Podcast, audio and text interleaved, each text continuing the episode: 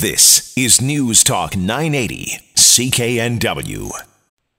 Thanks for joining us on the App Show today. I'm your host, Mike Agerbo. In studio, I've also got my co hosts, Graham Williams and Christina Stoyanova. Lots to talk about on today's program. We're going to be covering all sorts of different apps fun ones, crazy ones. We've got the Hot 5 messaging apps and also what's streaming this week as well. And we're going to look into Microsoft Paint, that little uh, paint application in Windows. Is it going away? It might. You'll have to stay tuned for that. On the line right now, we've uh, got a great guest. Uh, his name is Jake Schumacher. He's the filmmaker behind App, The Human Story. Thanks for joining us today, Jake. Yeah, my pleasure. Thanks for having me. Uh, we wanted to get you on the line. Uh, we found you through a great uh, story on uh, The Verge. Uh, you've basically put together a, a, documentary with a few other partners, uh, kind of going through the app ecosystem and is it sustainable? Uh, you know, we look at the app ecosystem. Uh, I know with Apple and Google, there are literally millions of apps out there. Uh, and I think a lot of us have this perception that these app developers are getting rich. Apple has said that they've doled out over $70 billion to app developers. but is it true? Is everyone getting rich? Um, you know, there's a lot of people doing really well on the App Store, and uh, I think it's a great time to be a developer. We would encourage anyone who's interested in programming at any age, any gender, to get involved. We need diverse voices in development, and it's a great field to get into. What we explore with our film is is the App Store sustainable for indie developers? These are the little shops, the one person teams, or the three, four, you know, independently owned companies, how are they doing on the App Store? And so we interviewed over 50 different developers and uh, put together a film. And, and just before we get into that, um, can you just give us the names of uh, some of the uh, the partners you had on the film as well, just so that we acknowledge them? Yeah, so I have a co-director, Jed Hurt. Uh, he's up in Eugene, Oregon. And then our executive producer for the project is Adam Lisagor in Los Angeles, California.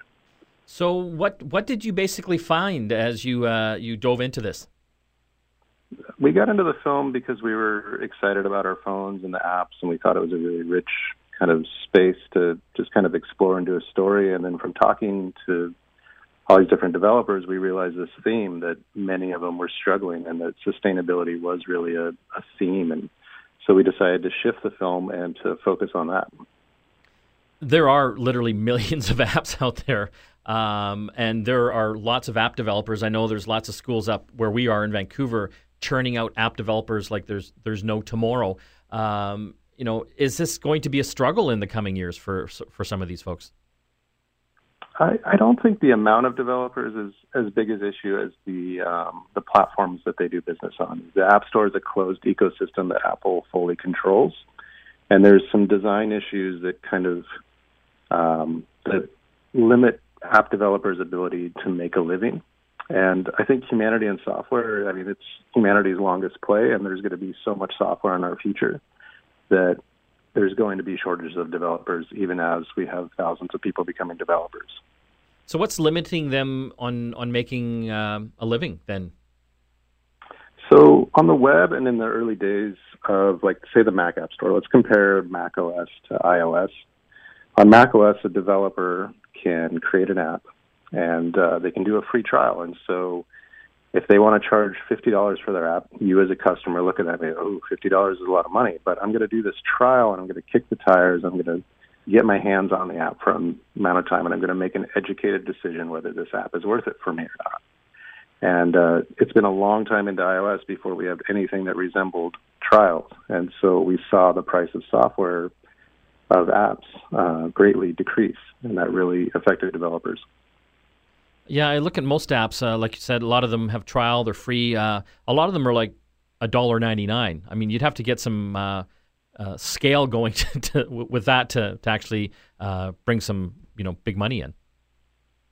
Absolutely, and I think one issue um, that really comes up is a great for an app to be great, it needs great support. And so if you pay money for a product, you want it to work. And so with software, you want to reach out to the developer and get support. And the second the developer spends more than five minutes supporting you on email or over the phone or text, um, they've literally lost money on you as a customer. Uh, so how do, how do you deal with that? I mean, you, you have to have some type of support for, for some of these apps. I think, oh, you know, as talking to the developers and the developers say in the film, what they've been forced to do is um, instead of making deep, rich apps that really um, delight people, developers are moving to more and more shallow apps. So that they don't have to really have any support because there's not, not much going on? Right. And, you know, um, just there is no support. Like, if, you know, the app's not working for you, you know, sorry, we don't have time to support it. So, with some of these challenges uh, that your uh, your documentary goes into, what do you think the future holds? Uh, is there anything that a- uh, app developers can do to, to help change the system? I think developers by nature are just they're creators, and so they're going to find a way. And I think as new platforms present themselves, developers are going to move to where they can make a living. And um, it's I think I'm optimistic about the future. I don't know if um, how the App Store will do. I, I, it's really exciting. 2016, Phil Schiller became the head of the App Store, and we have seen some positive changes since then. Um, it was actually December 2015 that it was quietly announced that he'd take over. And since then, we've seen some moves in a positive direction. And so it, it does sound like developers have found an ear with someone high up at Apple that's in charge of the App Store. We're talking with Jake Schumacher, filmmaker behind App The Human Story. Where can people find uh, your film? Uh, appdocumentary.com will be releasing very soon. Uh, you can pre-order it through the website and then um, through iTunes and hopefully Netflix here in the next few months. Thanks for joining us again, Jake. Hey, my pleasure. Well, now let's go to Graham and uh, learn something about your iPhone. iPhone tip of the week. Unleash the power of your iOS device. This week's iPhone tip of the week is keeping your kids' music listening experience safe by filtering out explicit lyrics. So, if you've got younger kids who like to listen to the top 40, you'll probably find that there are a lot of tunes out there that have words they probably shouldn't be hearing or saying. So, keeping things clean on your iPhone is easy. This is how you do it. On your iPhone, go to Settings. Uh, that's the icon with the gear on it. And under there, you'll find the General menu. Under General, you'll find restrictions. Now, this is a feature that's usually turned off because as adults, we want to use our phone as unrestricted as possible, but on your kid's device, you can turn this on, and it actually gives you a whole range of options that you can restrict. So you're going to scroll down to Music, Podcast, News, and iTunes. That's actually the name of the menu item. And you're going to tap on that. It's going to say explicit to start off with. You can scroll down and you can choose clean, which will keep your music G rated. So that is your iPhone tip of the week. Keep your music safe and non explicit by choosing clean under settings. Thanks, Graham. When we come back, we're talking about Microsoft Paint. Microsoft is killing it off in Windows. What are we going to do? And the hot five messaging apps coming up as well. Stay tuned. Vancouver's News, Vancouver's Talk. This is News Talk 980, CKNW.